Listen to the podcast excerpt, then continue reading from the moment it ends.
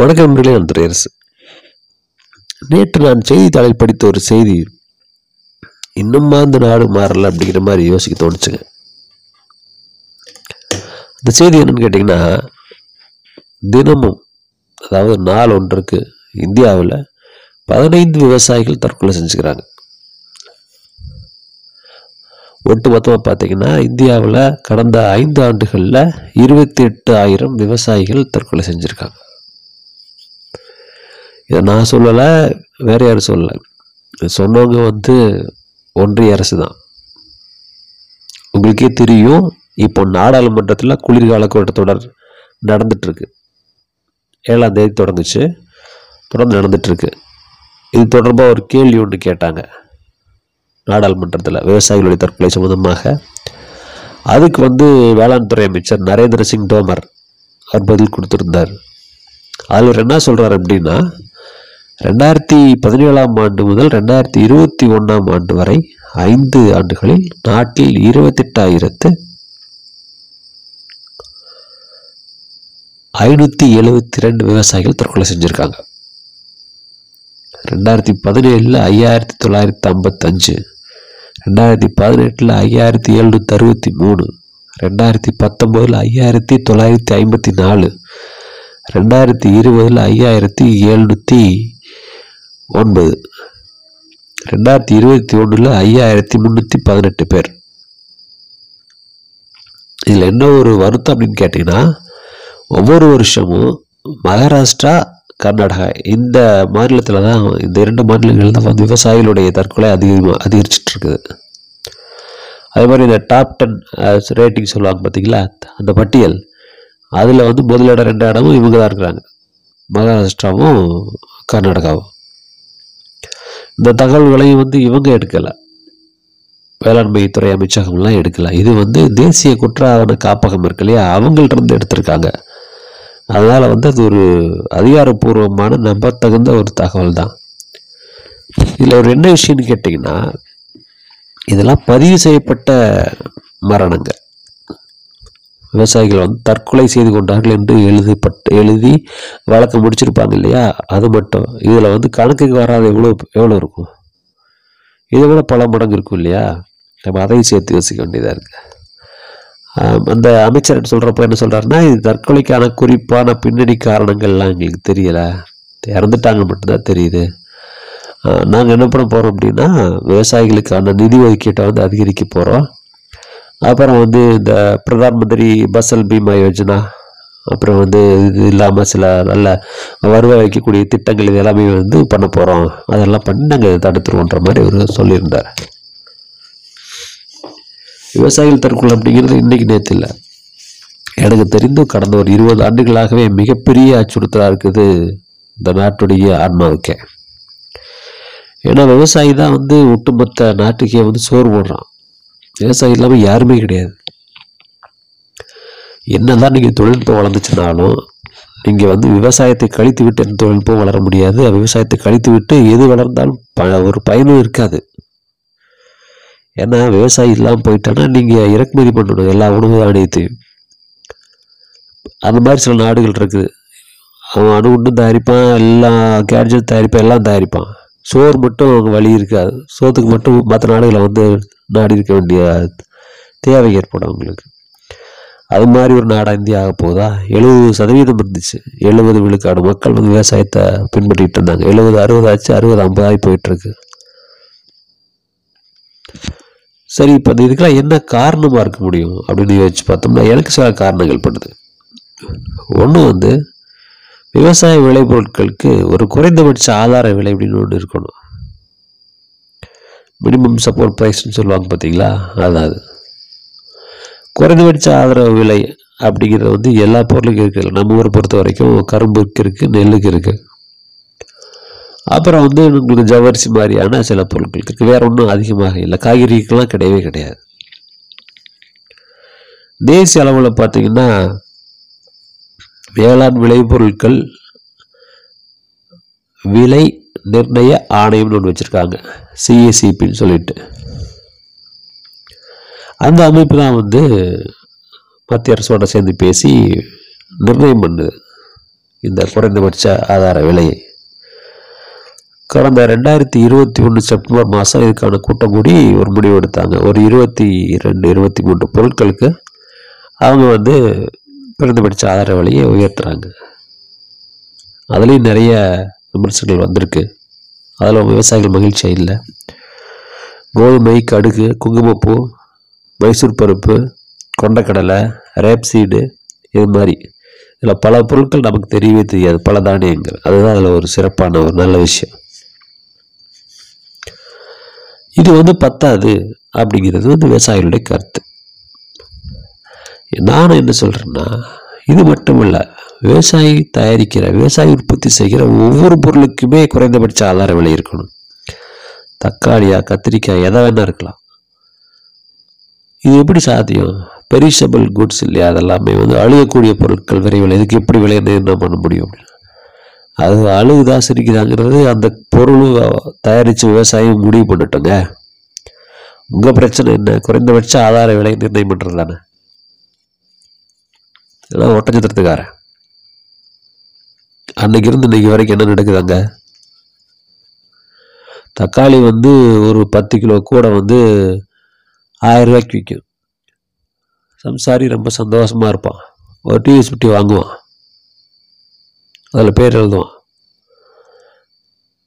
ஆயிரத்தி நூறுரூவாய்க்கு விற்கும் கம்பீரமாக நடப்பான் பச்சை தொண்டு போட்டுட்டு கம்பீரமாக நடந்துகிட்ருப்பான் இருப்பான். அடுத்த ரெண்டு நாள் போகும். அப்படியே அந்த ஆயிரமானது ஐநூறு ஆகும் ஐநூறு ஆகும் இரநூறு ஆகும் நூறு ஆகும் ரெண்டு மாதம் மூணு மாதம் வழி வண்டி ஓடும். அதுக்கப்புறம் துண்டு காணாமல் போயிடும் அப்புறம் வண்டி வந்து பெட்ரோல் கம்மியாக போடுவார். அதுக்கப்புறம் வண்டி வச்சு போட்டு சைக்கிள் இல்லாட்டி மினி பஸ்லேயே போயிட்டுருப்பார். அதுக்கப்புறம் இனிமேல் தக்காளி பிடுங்கினாலே நஷ்டம் வந்துடும் காட்டி என்ன பண்ணுவாங்க? ஒரு வேளை பிடுங்கியிருந்தாங்கன்னா அது எடுத்து ரோட்டில் ரெண்டு பக்கம் கொட்டிட்டு போங்கடா அப்படின்ட்டு நாசமாக போங்கன்னு சொல்லிட்டு துண்டை உதறி தோல் போட்டுட்டு போயிடுவார் வேதனையோட. ஒட்டத்தரத்துடைய ரெண்டு பகுதியிலும் பார்த்தீங்கன்னா சாலையில் குறிப்பாக எங்கள் ஊர்லலாம் பார்த்தீங்கன்னா ரெண்டு பக்கமும் இரு சிவப்பாக இருக்கும். ஒரு ஒரு சிவப்பு சாலை இருந்தால் எப்படி இருக்கும்? கருப்பு சிவப்பு கருப்பு க அந்த மாதிரி ரெண்டு பக்கம் சிவப்பு நடுவில் கருப்பு அந்த மாதிரி இருக்கும். பார்க்க அவ்வளோ வேதனையாக இருக்கும். அது முழுக்க முழுக்க உழைப்பு. சில நாள் அது கூட முடியாது. பிடிங்கினாலே திரும்ப நஷ்டமாகும். வண்டியில் ஏற்றினா நஷ்டம். அதனால என்ன பண்ணுவாங்க? மனம் நிறுத்து போய் இந்த ஆடு மேய்க்கிறாங்க பாருங்கள் அவங்கள கூப்பிட்டு ஒரு ஒரு மிக சொற்பமான ஒரு தொகையை வாங்கிட்டு மேய விட்டுருவாங்க. அழிச்சிருவாங்க. காட்டில் அழிச்சிருவாங்க. இப்படி தான் இருக்குது. இப்போ தான் மெல்ல மெல்ல குளிர்பாதன கிடங்கெல்லாம் பேச ஆரம்பிச்சிருக்காங்க. குளிர்பாதன கிடங்கள் தனியார் குளிர்பாதன கிடங்கெல்லாம் வந்திருக்குது. அரசாங்கத்தில் வந்து எல்லா பக்கமுமே கொண்டு வரணும். ஒவ்வொரு மாவட்டத்திலும் ஒவ்வொரு தாலுகா வாரியாக கொண்டு வரணும். ஒவ்வொரு மனிதனுடைய ஆதாரையும் வந்து நம்மளால் வந்து திரட்ட முடியுது. ஒவ்வொருத்தனுக்கும் தனித்தனியாக போய் சொட்டு மருந்து ஊத முடியுது நம்மளால். ஒவ்வொரு தாலுகாவிலையும் ஒரு குளிர்பாதன கிடங்கு வைக்க முடியாதா? எல்லா வகையான காய்கறிகளையும் பாதுகாக்க முடியும். தொழில்நுட்பம் இல்லாமையாக இருக்குது. வெறும் ஐஸ் பொட்டிங்க அது. ஒரு அந்த குளிர்பாதன கிடங்கிறது வெறும் ஐஸ் பொட்டி தான். அது வேறு ஒன்றும் கிடையாது. அங்கே கூட வச்சுக்க வேண்டிய எப்போ ரேட் நல்ல ரேட் வருதோ அப்போ விற்றுட்டு போகிறாங்க அதை நம்ம செய்ய மாட்டேங்கிறோம். நம்ம செய்கிற ஸ்பீடுங்கிறது ரொம்ப மோசம். ஐம்பது வருஷம் பின்தங்கி இருக்கிறோம் அந்த வேகத்தில். இது ஒன்று இரண்டாவது என்ன பண்ணணும்னு கேட்டிங்கன்னா நம்மகிட்டே சில தவறுகள் இருக்குது நம்ம வந்து இப்போ நான் தக்காளி போட்டேன்னா பக்கத்தில் இருக்கிற தக்காளி தான் போடுவார். நான் கத்திரிக்காய் போட்டால் பக்கத்து தோட்டத்துக்காரர் கத்திரிக்காய். நான் கண் வலிக்கிறது அவரும் க கண்வெளிக்கிழங்கு அதனால் என்ன ஆகுதுன்னு கேட்டிங்கன்னா எப்பயும் உற்பத்தி அதிகமாகிறப்ப உங்களுக்கு சந்தையில் வந்து விலை குறைவதற்கான வாய்ப்புகள் அதிகம். இந்த தேவை அழிப்புன்னு சொல்லுவாங்க பார்த்தீங்களா டிமாண்ட் அண்ட் சப்ளை கேப் இருக்குது பார்த்தீங்களா அது கரெக்டாக நீங்கள் மெயின்டைன் ஆகணும். நீங்கள் அதிகப்படியாக பொருளை நீங்கள் உற்பத்தி பண்ணீங்கன்னா விலை ஆட்டோமேட்டிக்காக குறையதான் செய்யும். ஏன் தங்கமும் வயரமும் விலை அதிகமாக இருக்குன்னா அது கிடைப்பெருமையான பொருட்களாக இருக்குது ஸ்கேர்சிட்டி குறைவாக இருக்குது. அதனால் வந்து உங்களுக்கு அது வந்து விலை அதிகமாக தான் இருக்கும். நீங்கள் விலை அதிக விலை வந்து நிறைய நல்ல ரேட் கிடைக்கும்னு நினச்சிங்கன்னா வந்து உற்பத்தி குறைவாக இருக்கணும். உற்பத்தி குறைவாக இருக்குன்னா கம்மியாக பண்ணுங்கன்னு அர்த்தம் இல்லை. கலவையாக இருக்கணும். நான் தக்காளி போட்டிருக்கேன்னா பக்கத்து கத்து பக்கத்து காட்டுக்காரர் வந்து கத்திரிக்காய் போடணும். அடுத்து அதுக்கு அடுத்த காட்டுக்காரர் வந்து முருங்கை நட்டுருக்கணும். இப்படி பண்ணால் தான் வந்து ஒரு கலவையாக இருக்கும். எல்லா பொருட்களுக்குமான விலை வந்து ஓரளவுக்கு நியாயமாக கிடைக்கிறதுக்கான வாய்ப்பு இருக்கும். ரெண்டாவது ஊடு பயிர். ஊடுபயிர் பற்றி விவசாயிகள் கிட்ட நிறைய சொல்லிட்டே இருக்கிறாங்க வேளாண்மை துறை அதிகாரிகள் ஆனால் இப்போ வரைக்கும் நிறைய பேருக்கு வந்து ஊடுபயிருடைய மகத்துவம் தெரிய மாட்டேங்குது. எந்த பயிரை போட்டோம்னா அதுக்கு எதை ஊடுபயிராக போடலாம் அப்படிங்கிறதுக்கு ஒரு அறிவு தேவைப்படுகிறது ஒரு பட்டறிவு ஒரு நாலேஜ் தொழில்நுட்பறிவு தேவைப்படுது. இதுக்கெல்லாம் வந்து இன்னும் சரியான கைடன்ஸ் தேவைப்படுது. ஒவ்வொரு விவசாயிக்கும் வந்து ஒரு எப்படி ஒரு டாக்டர் குடும்ப டாக்டர் இருக்காங்க அது மாதிரி ஒவ்வொரு கிராமத்துக்கும் வந்து ஒரு ஒரு வேளாண்மை விரிவாக்க அலுவலரோ இல்லை அவங்க கீழே இருக்கிற அலுவலரோ வந்து எந்நேரம் அங்கேயே இருக்கணும். விஓ மாதிரி அங்கேயே வீடு க- இருக்கணுங்க அவங்களுக்கு. அவங்க வேற அந்த ஊர்லேயும் இருக்கக்கூடாது. குறிப்பிட்ட அந்த அதிகாரி வந்து அந்த ஊரில் தான் இருக்கணும் அப்படிங்கிற மாதிரி சட்டத்தை கொண்டு வந்துடணும். அவர் அங்கேயே இருந்தார்னு வச்சுக்கோங்களேன். ஒரு கட்டத்தில் அவருக்கு வேற அவருக்கு அதுதான் வாழ்க்கைன்னு ஆகிடும் என் நேரம் விவசாயிகளோடய பேசி பழகி அதுக்கு ஒரு நோய் வந்தால் நோடி வந்தால் என்னென்னு பார்த்து எல்லாம் பண்ணிட்டு இருக்கிற பொழுது அது அவங்களுக்கு பெரிய அளவுக்கு உதவியாக இருக்குது அதே மாதிரி பார்த்தீங்கன்னா தொழில்நுட்ப உதவியும் ரொம்ப தேவைப்படுது. அப்புறம் இந்த பக்கம் வந்துருங்க. சிறுதானியம் மாற்று பயிர்கள். எப்படி வந்து நீங்கள் வந்து ஊடு பயிர்களுக்கு முக்கியத்துவம் தர்றீங்களோ அதே மாதிரி மாற்றுப் பயிர்களுக்கு முக்கியத்துவம் தரணும். சிறுதானியம் இருக்கு இல்லைங்களா? நம்ம வந்து கம்போ சோளமோ கேழ்வரகோ எடுங்கு சோளமோ இது மாதிரிலாம் இருக்கிற ம மற்ற அரிசிகள் இருக்கக்கூடிய மற்ற வகைகள் கருப்பு கவுனி சிவப்பு கவுனி மாப்பிள்ளை சம்பா இது மாதிரி இருக்குல்ல இது மாதிரி நிறைய இருக்குதுங்க. நம்ம பாரம்பரியமான நெல் ரகங்கள் பாரம்பரியமான சிறுதானிய வகைகள் இருக்குது இவற்றையெல்லாம் திரும்ப கொண்டு வரணும். இப்போ வந்து இப்போ இது கார்பரேட்டுகள் இருக்கிறாங்க இப்போ. ஒரு விஷயம் கவனித்து பார்த்தீங்கன்னா தெரியும். ஒரு காலத்தில் பணக்காரன் வந்து சிறந்த பொருள் சில விஷயத்த முடிவு பண்ணி வச்சுருந்தான். ஏது? அரிசி வந்து ஒரு சிறந்த பொருள் அப்படி நம்ம முடிவு பண்ணோம் அதனால் அரிசி நமக்கு கிடைக்கல ஏழைகளுக்கு கிடைக்கல. அதனால் நம்ம வந்து அன்றைக்கி என்ன பண்ணோம்?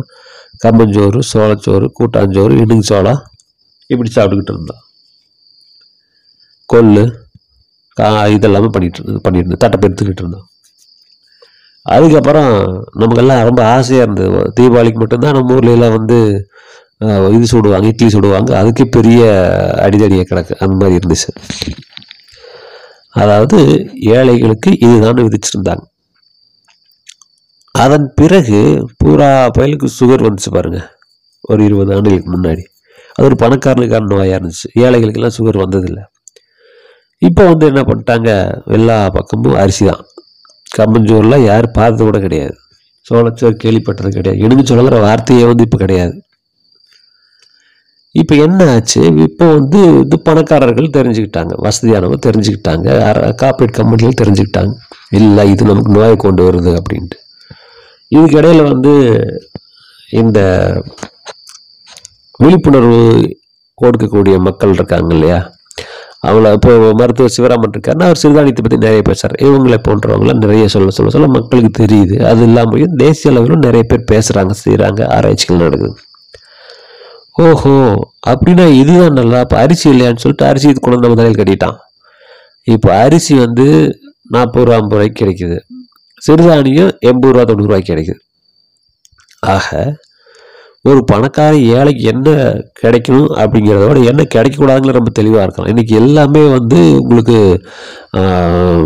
ஸ்கேர்சிட்டி ஆகிப்போச்சு கிடைப்பெருமையாக ஆகிப்போச்சு இப்போ நீங்கள் எல்லாத்தையும் கலந்த சிறுதானியம் எல்லாத்தையும் கலந்த ஒரு எனர்ஜி பார் ஒரு கடலை மிட்டாய் மாதிரி ஒரு நீளமாக ஒரு கடலை மிட்டாய் மாதிரி ஒரு ஒரு பார் மாதிரி செஞ்சு சாப்பிட்றீங்கன்னு வச்சுக்கோங்க. அது விலை அதிகம். ஒரு சாதாரண சாக்லேட்டை விட அதோடைய விலை அதிகமாக இருக்குது உண்மையிலேயே உங்களுக்கு சோளம் போடுறதுக்கு அவ்வளோ சா காசாக போகுது. அது வந்து வானம் பார்த்து போயிருங்க. கம்பஞ்சோல் கம்போ கம்போ சோளமோ வந்து ரொம்ப தண்ணி கட்ட வேண்டிய அவசியம் இருக்காது. ஓரளவுக்கு இருந்தால் போதுமானது. நீங்கள் துவரையே நம்ம அப்படி தானே போட்டுட்டு இருந்தோம். பல்வேறு பயிர்கள் அந்த மாதிரி தான் வந்துச்சு. தவிர உளுந்து எல்லாமே அது வானம் பயிராக தான் இருந்துச்சு. டெய்லி அதை தடுக்கிட்டு இருக்க மாட்டாங்க. எனக்கே அனுபவம் இருக்குது எனக்கு விவசாயத்தை பற்றி எந்த ஒரு பட்டறியும் பட்டறிவும் இல்லை. நாங்கள் இடையில கொஞ்ச நாள் பண்ணி பார்த்தோம் அதுலேயே எங்களுக்கு ஓரளவுக்கு நல்ல லாபம் கிடைச்சதுன்னு வச்சுக்கலாம் வீட்டு வீட்டு செலவு நாங்கள் எடுத்துக்கிட்டோம். அதனால் இந்த சிறுதானியங்கள் வந்து பணக்காரர்களுக்கான பொருளாக சுருங்கிறதுக்கு அனுமதிக்க கூடாது. இதுக்கு வந்து தேசிய அளவில் ஒரு ஒரு நல்ல விரிவடைந்த ஒரு சிறுதானிய கொள்கை தேவை நமக்கு. மில்லட்ஸ் பாலிசி ஒன்று வேணும். இதுக்கு வந்து ஒரு பெரிய அளவுக்கு நிதி ஒதுக்கீடு வேணும் தொழில்நுட்ப உதவிகள் எல்லாமே தேவைப்படும். ஏன்னா மண்ணுடைய தன்மை மாறி இருக்குது. அன்னைக்கு இருந்த மண்ணுடைய தன்மை வேற இன்னைக்கு இருந்த மண்ணோட தன்மை வேற. இதுக்கு எல்லாம் ஜெனட்டிக்கலி மாடிஃபைடு அப்படின்னு சொல்லக்கூடிய ஜிஎம் பயிர்களும் வ- வர ஆரம்பிச்சிருக்குது. வீரியனம் கலப்பினம் ஒட்டினம்னு சொல்லிட்டு ஒன்றுக்குமே ஆகாதெல்லாம் கொண்டு வந்து கொடுத்துட்ருக்குறாங்க. செடி தலைத்தாண்டு வளர்ந்து ஒன்றும் காய் கடியெல்லாம் ஒன்றும் வராது. அந்த மாதிரி பிரச்சனை இருக்குது அப்படிலாம் இல்லாமல் பாரம்பரியமான ரகங்களை வந்து மீட்டெடுக்கிறதுக்கான வேலைகளை செய்யணும். இந்த விஷயத்தை பொறுத்த வரைக்கும் நம்ம கர்நாடக மாநிலம் ரொம்ப பிரமாதமாக செயல்படுறாங்க. அவங்க ஒரு இரண்டு ஆண்டுகளுக்கு முன்னாடி ஒரு சிறுதானிய திருவிழா ஒன்று நடத்தினாங்க பெங்களூரில் பேலஸ் கிரவுண்ட்ஸில். நான் போயிருந்தேன். அவ்வளோ பிரமாதமாக இருந்துச்சுங்க. சிறுதானியத்தை அவங்க இப்படி கொண்டாட முடியுமா? ஒரு இந்திய மாநிலம் நான் நினச்சேன் நான். உண்மையை சொன்னேன் நான் இப்படி சொல்லக்கூடாது தமிழில் இருந்து உண்மையிலே நமக்கு அது யோகியே இல்லை. அவ்வளவு ஒரு பாரம்பரியம் வச்சுக்கிட்டு இருக்கிறோம் நம்ம நம்ம அதை கொண்டாடாமல் விட்டுட்டோம். அவங்க அற்புதமாக கொண்டாடுறாங்க. போய் பார்த்தீங்கன்னா அத்தனை ஸ்டால்லையுமே எல்லாத்துலேயும் விதவிதமான உணவுப் பொருட்கள் வகை வகையாக இருக்குது. கம்புனா கம்புல ஆயிரத்தெட்டு வகைகள். சோளமாக சோளத்தில் எத்தனை என்னென்ன உணவுப் பொருட்கள்? விதவிதமாக இருக்குது. பவுடராக செய்கிறது இனிப்பாக மாற்றுறது அப்புறம் வந்து லிக்விடாக மாற்றுறது எல்லா வகையான இதுலேயும் அவங்க வச்சுருக்கிறாங்க. ஏற்றுமதி நிறைய பேர் பண்ணுறாங்க நிறைய கூட்டுறவு சங்கங்கள் வந்து இருக்குது. கர்நாடகாவை பொறுத்த வரைக்கும் சிறுதானிய கூட்டுறவு சங்கங்கள் நிறைய இருக்குது. எனக்கு ரொம்ப ஆச்சரியமாக இருந்துச்சு. ஓ இதில் கூட இவ்வளோ பண்ண முடியுமா அப்படின்னு சொல்லிட்டு. கூட்டுறவு சங்கங்களாக இணைஞ்சு சிறுதானிய உற்பத்தி செஞ்சு ஏற்றுமதி பண்ணுறது லோக்கல் மார்க்கெட் விற்பனை பண்ணுறதுன்னு சொல்லி பண்ணிட்டு இருக்காங்க அது ரொம்ப ரொம்ப மகிழ்ச்சியாக இருந்துச்சு. அந்த மாநில அரசுக்கு அதை பற்றி நல்ல தெளிவான ஒரு அறிவும் ஒரு அக்கறையும் இருக்குது இன்றைக்கும் இன்னைக்கு மைசூர் பகுதியில் அந்த மாதிரி மாண்டியா பகுதியெலாம் போய் பார்த்தீங்கன்னா இன்றைக்கி வந்து உணவகங்கள்லேயே கூட வந்து கேப்ப களி நம்ம கேழ்வரகு களி இருக்குது இல்லைங்களா? அது சாப்பிட்ற பழக்கம் இன்றைக்கும் அங்கே இருக்குது. அது ரொம்ப ரொம்ப நல்லது. உடம்புக்கு ரொம்ப அற்புதமான ஒரு ஊட்டம் தரக்கூடிய உணவு இதெல்லாமே. அதனால் இந்த சிறுதானிய கொள்கை வந்து பெரிய அளவுக்கு வந்து தமிழ்நாட்டிலும் அதை செய்யணும். பெரிய அளவுக்கு அதுக்கு வந்து நிதியை வந்து ஒதுக்கணும். தொழில்நுட்ப உதவிகள் கட்டாயம் தேவைப்படும். ஏன்னா இன்றைக்கி இருக்கிற சூழலில் தொழில்நுட்ப உதவி இல்லாமல் எதுவுமே நீங்கள் செய்ய முடியாது. அதே மாதிரி பார்த்தீங்கன்னா இவங்களை ஏற்றுமதி பண்ணுறதுக்கான உதவிகளை அவங்களுக்கு நீங்கள் செய்ய வேண்டியிருக்கும். ஏற்றுமதி என்று வருகிற பொழுது என்ன நடக்குதுன்னு கேட்டிங்கன்னா நான் ஏற்றுமதி பயிற்சியெல்லாம் நான் பெற்றிருக்கிறேன். அந்த அடிப்படையில் நான் சொல்கிறேன் இந்த ஏற்றுமதியாளர்கள் ஒரு குறிப்பிட்ட நபர்களாகவும் இடைத்தரகர்கள் ஒரு நபர்களாகவும் அதுக்கு அடுத்து தான் விவசாயிகள் அப்படி தான் இருக்கிறாங்க. நேரடியாக விவசாயிகள் ஏற்றுமதியாளர்களாக மாறுறதில்ல. இது என்ன காரணம் கேட்டீங்கன்னா விவசாயி அடிப்படையிலேயே தான் விளைவிச்ச பொருளுக்கு வந்து விலையை வந்து வைக்க தெரியாதவனாக இருக்கிறான். ஒரு அப்பாவி அப்படி தான் இருப்பான். ஒரு பொருளை தயாரிக்கிறவன் அந்த பொருளை சிறப்பாக தயாரிக்கிறதோட நின்றுவானே தவிர அந்த பொருளை கூவி கூவி விற்கிறதுல எக்ஸ்பர்ட்டெல்லாம் இருக்க மாட்டான். அது ஒரு அது ஒரு இயல்பு. ஒரு பத்திரிகையாளனாக ஒரு எழுத்தாளனாக நான் சொல்கிறேன் ஒரு அற்புதமான எழுத்தாளருக்கு தன்னுடைய படைப்பை பற்றி நாலு பேர்கிட்ட சொல்லி அதை வந்து மார்க்கெட் பண்ணணும் அப்படிங்கிற எண்ணம் வரவே வராது. பயங்கரமாக கூச்சப்படுறாங்க நல்ல பொருள் தானே விற்கும் போங்கட்டு ஓடி வந்துடுவார் இதுதான் விவசாயியுடைய மனநிலை. அதனால் அவர் வந்து ஒரு சந்தை மனோபாவத்துக்கு எப்பவும் வரவே மாட்டார். அவருடைய நோக்கமெல்லாம் அடுத்து எப்போ மழை பெய்யும் எப்போ காத்தடிக்க எப்போ வந்து பிள்ளைகளுக்கு கல்யாணம் பண்ணலாம் எப்போ வந்து கடனை வாங்கி அடைக்கலாம் எப்போ மா- மாட்டை கறக்கலாம் பா- அப்படின்னு அப்படித்தான் இருக்குமே தவிர அவர் ஒரு சந்தைக்கான ஆளாக அவர் இருக்க மாட்டார். இதை பயன்படுத்தி கொள்கிற இந்த இடைத்தரகர்கள் என்ன பண்ணுவாங்க? இவர்கிட்ட பொருட்களை வாங்கி ஏற்றுமதியாளர் கொடுக்குறாங்க. அவங்க ஏற்றுமதி பண்ணுறாங்க ஆக ரெண்டு லேயர் இரண்டு அடுக்குகள் இருக்குது. இந்த ரெண்டு அடுக்குகள் மூலமும் இவங்களுக்கு எந்த லாபம் கிடைக்கிறதில்ல. நேரடியாக அதோடைய என் கன்சியூமர் இருக்காங்க பார்த்தீங்கன்னா வெளிநாடுகளில். அவனுக்கும் நம்ம விவசாயிக்கு எந்த சம்மந்தமும் இல்லாமல் இருக்குது அப்படி ஒன்று நேரடியாக இருந்துச்சுன்னால் இவங்களுக்கு கிடைக்கிற லாபங்கிறது ரொம்ப நல்லா இருக்கும். ஒரு கிலோ முருங்கைக்காய் நூறுரூவாய்க்கு விற்கிது கத்தாரில். ஒரு கிலோ முருங்கைக்காய் அப்படின்னா ஒரு கிலோ முருங்கை இங்கே நம்ம நூறுரூவாய்க்கு நம்ம இங்கே வித்துட்ருக்குறோம் நம்ம விற்றோம்னு வச்சுக்க ஆறு மாதம் முன்னாடி வித்துச்சு அதுதான் இருக்காது. பொதுவான வழக்கமான நாட்கள் அப்படி விற்கிறது இல்லை பத்து ரூபாய்க்கு மூணு காய் விற்கிது திருவள்ளூரில். நார்மலான காய். எக்ஸ்போர்ட் குவாலிட்டி அப்படிங்கிறது நல்லா நீளமாகவும் தசிப்பிடிப்போடையும் இருக்கணும். அது வந்து குறைந்தபட்சம் வந்து நம்ம ஒரு ஒரு முளத்துக்கு குறையாத அளவுக்கு நீளமாக இருக்கணும். அப்படின்னா தான் நல்லா இருக்குது. அரவக்குறிச்சி ஒட்டந்திர பகுதியில் நல்ல காயெல்லாம் கிடைக்குது. அந்த மாதிரி நீளமான காய்கள் கிடைக்குது. அந்த காய் வச்சுட்டா கூட இருபது ரூபாய்க்கு கூட வச்சுக்கலான்னு வச்சுக்கோங்களேன். முப்பது ரூபா கூட வச்சுங்க ஆனால் விற்கிறது வந்து அங்கே ஐம்பது ரூபாய்க்கு நூறுரூவாய்க்கு விற்கிது ரெண்டு காய் நூறுரூவாய்க்கு விற்கிறதா நான் கேள்விப்பட்டிருக்கேன். நண்பர்கள் அங்கே இருக்கிறவங்களும் சொல்கிறாங்க ஆக இந்த இரண்டுக்கு இடைநிலையாளர்களை நீங்கள் கட் பண்ணிட்டீங்கனாலே ஆட்டோமேட்டிக்காக உங்களுக்கு நல்ல ஒரு வருவாய் கிடைக்கும். இதுக்கு என்ன வழின்னு கேட்டிங்கன்னா அந்த ஃபார்மர் ப்ரொடியூசர் கம்பெனின்னு சொல்கிறாங்க பார்த்தீங்களா ஃபார்மர் ப்ரொடியூசர் கம்பெனி உற்பத்தி உழவர் உற்பத்தியாளர் நிறுவனம் அப்படின்னு சொல்லிட்டு. அதை வந்து நீங்கள் பண்ணலாம். அது வந்து ஏற்கனவே இருந்துச்சு பார்த்தீங்கன்னா கூட்டுறவு மாடலாக இருந்தது பாருங்க. அந்த மாதிரியான ஒரு மாடல் தான். அது வேற ஒன்றும் இல்லை. இன்னும் கொஞ்சம் பின்னோக்கி நீங்கள் பார்த்தீங்கன்னா அது வந்து ரஷ்யாவில் இருந்த கிராம சோவியத் மாடல் தான். கூட்டு பண்ணை முறை இருக்கு இல்லையா? அதுதான். அதை அப்படியே வந்து காந்தி வந்து கிராம சுயாராஜ்யம் அப்படின்னு சொல்லி மாற்றினாரு அதன் பிறகு இன்னைக்கு வேற ஒரு வடிவத்தில் இது வந்திருக்கு. கூட்டுறவு சங்கமாக மாறி இப்போ வந்து ஃபார்மர் ப்ரொடியூசர் கம்பெனியாக மாறி இருக்கு. அதனால் ஒரு குறிப்பிட்ட ஊரில் ஒரு குறிப்பிட்ட பகுதியில் வந்து நீங்கள் வந்து குறிப்பிட்ட பயிர்களை செய்கிறீங்க அப்படின்னா நீங்கள் அதெல்லாம் ஒருங்கிணைச்சு சங்க விவசாயிகளை ஒருங்கிணைச்சு ஒட்டுக்காக வந்து விவசாயம் பண்ணலாம். அதில் வந்து இன்னொரு விஷயத்தையும் நீங்கள் கவனிக்கணும். இந்த கிளஸ்டர் அப்ரோச்னு சொல்லி சொல்லுவாங்க. ஒரு குறிப்பிட்ட பகுதிக்குன்னு ஒரு பொருளை வச்சுக்க வேண்டியதுங்க இப்போ ஈரோடுனா மஞ்சள். அந்த மஞ்சளை வந்து மஞ்சள் விவசாயிகள்லாம் வந்து நூறு பேர் ஒன்றா சேர்ந்து அதுக்கு ஒரு பிராண்டிங் கொடுக்குறது. எடுத்துக்காட்டுக்கு சொல்கிறேனே ஒரு இப்போ பருத்தி இருக்குன்னு வச்சுக்கோங்க. நீங்கள் கார் இல்லாட்டி முத்தூர்கார்னு வச்சுங்களேன் இப்போ மூலநூறு பருத்தி அப்படின்னு அதுக்கு பேர் வச்சிடலாம். பேர் வச்சு அதுக்கு வந்து காப்புரிமை வாங்கிடலாம். அங்கே இருக்கிற நூறு விவசாயிகள் ஒன்றா சேர்ந்து ஒரு சங்கமாக வச்சு அந்த சங்கத்தின் பேரில் காப்புரிமை வாங்கிடலாம். ஸோ ஜாகிரபிக்கல் இண்டிகேஷன் அப்புறம் காப்புரிமை டிசைனு லோகோ இதெல்லாம் பண்ணி நீங்கள் ப்ரிசர்வ் பண்ணி வச்சுக்கிட்டீங்க அப்படின்னா இப்போ மூலநூர் பருத்தி முத்தூர் பருத்தி அப்படின்னு வச்சுக்கிட்டிங்கன்னா அந்த பேர் வேறு யாரும் பண்ண முடியாது. அது ஒரு நமக்கு ஒரு பெரிய ஒரு வசதியாக போயிடும். நாளைக்கு அதுவே ஒரு பிராண்டாக இருக்கும். ஒவ்வொருத்தரும் வந்து தனித்தனியாக தனித்தனியாக பேர் வச்சுக்கிறத விட இது வந்து குறிப்பிட்ட ஒரு ஊருடைய பேரில் நடக்கிறது அப்படிங்கிறது வந்து ரொம்ப உதவிகரமான ஒரு விஷயமா இருக்கும். இந்த மாதிரி செய்யலாம். இந்த மாதிரி ஃபார்மர் ப்ரொடியூசர் கம்பெனிஸ் வந்து எக்ஸ்போர்ட் கம்பெனிஸாகவும் செயல்பட முடியும். அப்படி செயல்படுறப்ப செக்ஷன் எயிட் கம்பெனின்னு சொல்லி சொல்லுவாங்க. இப்போ அண்மையில் கொடுத்த அந்த கம்பெனிஸ் ஆக்ட் படி செக்ஷன் எயிட் கம்பெனி அப்படிங்கிறது வந்து லாப நோக்கற்ற நிறுவனம். அது மாதிரி நீங்கள் அதை உருவாக்க முடியும். இப்போ எடுத்துக்காட்டுக்கு இப்போ நான் இருக்கிறேன்னு வச்சுக்கலேன் நான் வந்து இப்போ நேரடி விவசாயம் பண்ணல. ஆனால் என்னால் நூறு விவசாயம் ஒருங்கிணைக்க முடியும்னா நான் ஒரு ஃபார்ம் ப்ரொடியூசர் கம்பெனி வந்து உருவாக்கலாம். உருவாக்கி அதோடைய நோக்கம் வந்து லாப நோக்கம் கிடையாது. பட் அவங்களுக்கு நியாயமான விலை கிடைக்கிறதுக்கு உதவி செய்கிறதா இருக்கும். அந்த மாதிரி நம்ம பண்ண முடியும். ஸோ இது இது மாதிரி இந்த மாதிரியான தொழில்நுட்ப மற்றும் இந்த இந்த பிஸ்னஸ் ஐடியாஸ் இதெல்லாம் சொல்லி அவங்கள சரியாக வழிநடத்துறதுக்கான ஆட்களை வந்து அரசாங்கம் வந்து நியமிக்கணும்.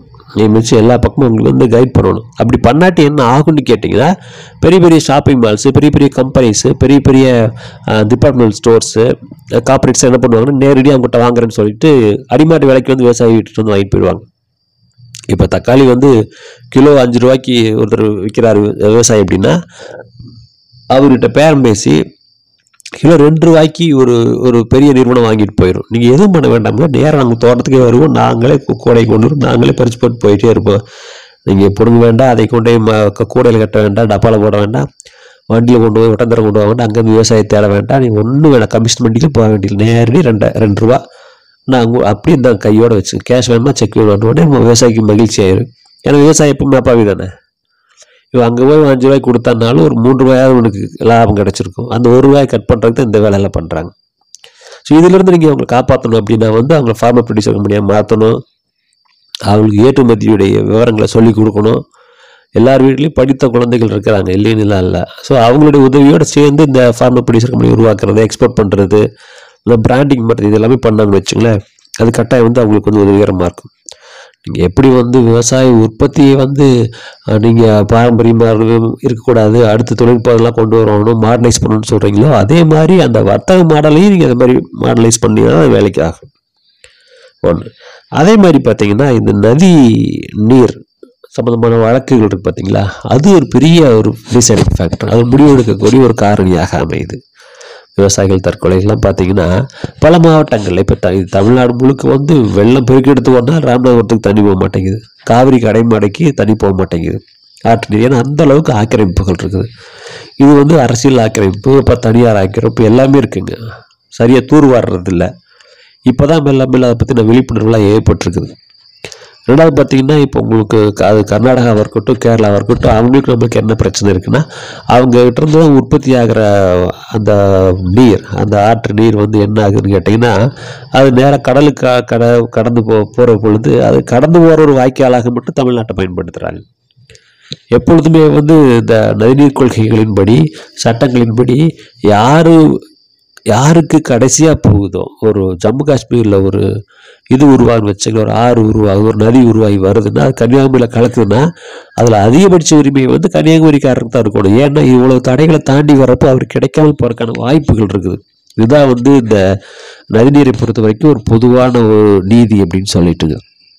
அதை நிறைய பேர் புரிஞ்சுக்க மாட்டேங்கிறாங்க. ஸோ இதுக்கு ஒரு ஒரு அமிக்கபிள் சொல்யூஷன் ஒரு ஒரு சுமூகமான தீர்வு ஏற்படுறதுக்கான வேலைகளை திறந்த மனசோட எல்லாருமே செய்யணும். எல்லா மாநிலங்களுக்கு கூடிய விவசாய அமைச்சர்கள் அங்கே இருக்கிற பொதுமக்கள் அவங்க எல்லாமே வந்து சேர்ந்து பேசி இதை சரி பண்ணாலே வந்து இந்த நீர் மேலாண்மை பிரச்சனை பெரிய அளவுக்கு நமக்கு வந்து சரியாக போயிருங்க. ஏன்னா நம்மகிட்ட வந்து சொட்டு நீர் பாசனம் தான் கிடைக்கிற அளவுக்கு இந்தியாவில் அளவு நம்ம ஏகப்பட்ட தண்ணியோட கடலை தான் கலந்துட்டுருக்குறோம் கலக்கிறது தேவைதானா கூட அது வந்து ஒரு அளவாக இருந்துச்சுன்னா பிரச்சனை கிடையாது.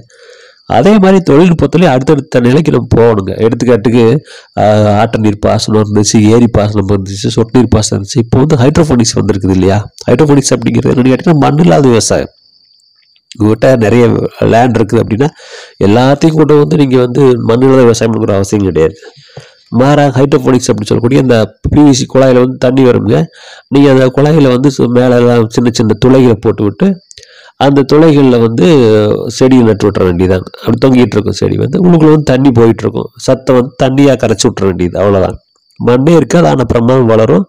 அதே மாதிரி பார்த்தீங்கன்னா உங்களுக்கு வந்து நம்ம க்ரீன் ஹவுஸ்லாம் போட்டு வச்சிட்டிங்க அப்படின்னா இந்த பசுமை கூடாரம் போட்டு வச்சிட்டிங்கன்னு வச்சுங்களேன் உங்களுக்கு பூச்சி தக்கத்தில் எதுவுமே இருக்காது. ஆர்கானிக்காகவே நீங்கள் கொண்டு வந்துடலாம் பயிரை. எந்த பூ- பூச்சி மருந்து அடிக்க வேண்டாம் நீங்கள் களைக்கொல்லி அடிக்க வேண்டாம் எதுவுமே பண்ண வேண்டாம். அது பாட்டுக்கு வந்து வந்துடும் குறிப்பாக கீரை வகைகளை வந்து ரொம்ப நாள் அதில் பண்ண முடியும்.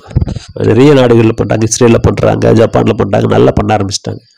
ஸோ அந்த மாதிரியெல்லாம் பண்ணுறதுக்கு யோசிக்கிறாங்க. இப்போ கண்ணுவலி கிழங்குக்கு வந்து அந்த மாதிரி ஒரு ஸ்பெஷல் கேர் கொடுத்து நம்ம ஆளுங்க பண்ணுறாங்க எல்லா பேருக்குமே பண்ண முடியும். நீங்கள் ஆர்கானிக் அப்படின்னு சொல்லிட்டிங்கனால அதுக்கான மார்க்கெட் ரொம்ப ரொம்ப ரொம்ப பெரிய மார்க்கெட்டாக இருக்குது இன்றைக்கி ஸோ அது மாதிரி ஹைட்ரோஃபோனிக்ஸ் மாதிரியான தொழில்நுட்பங்களை கிராம அளவில் கொண்டு போகணுங்க.